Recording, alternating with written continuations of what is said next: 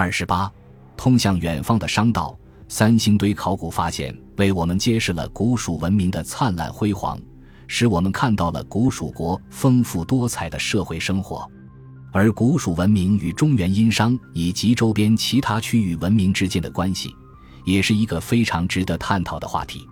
学术界过去在中华文明的起源问题上，由于受古代内诸夏而外夷狄文化观念的影响，自上古以来即盛行中原诸夏王朝为正统。很长时期都将中原视作唯一的文明中心。随着考古新发现提供的丰富资料日益增多，中华文明起源呈现为满天星斗、多元一体的格局已为学术界所公认。三星堆考古发现便为中华文明起源多元论提供了重要佐证，揭示了古蜀国就是长江上游的一个重要文明中心。考古材料告诉我们。古蜀文明具有自成一系的鲜明特色，与中原文明在许多方面都有所不同。这种不同或差异，不仅表现在礼仪制度、观念习俗、宗族或部族构成、社会生活、艺术情趣等诸方面，而且也表现在农业生产方式上。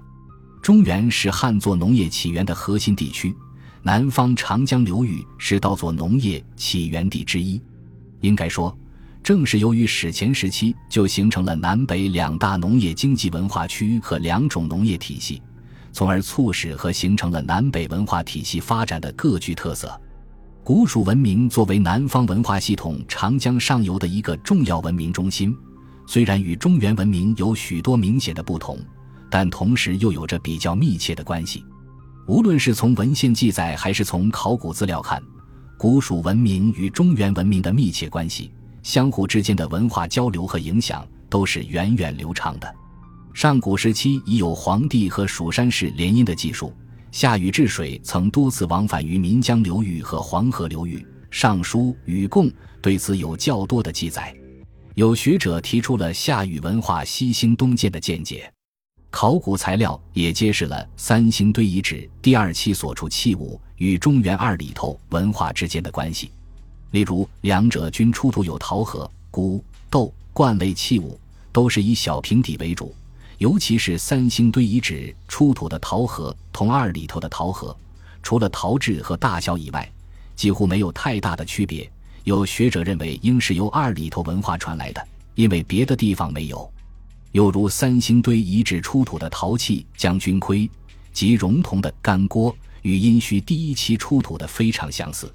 还有三星堆出土的青铜雷，类似于长江中游湖北等地发现的同类青铜雷，同陕西城固出土的青铜雷几乎没有区别，连花纹做法都一样，与殷墟的青铜雷也有许多相似之处。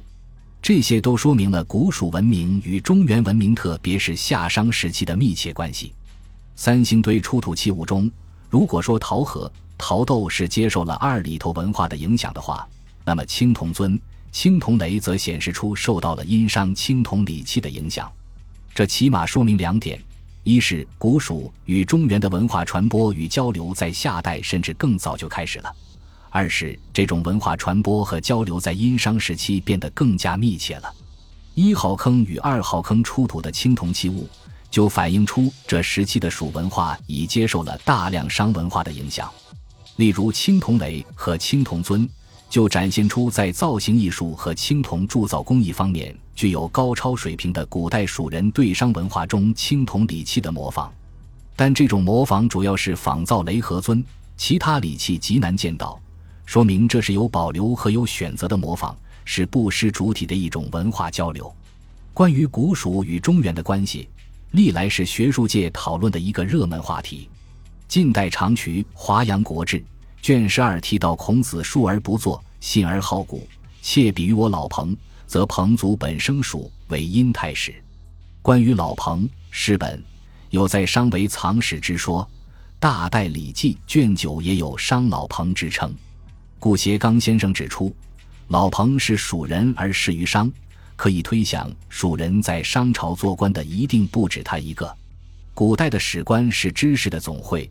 不论自然科学和社会科学，他应当都懂。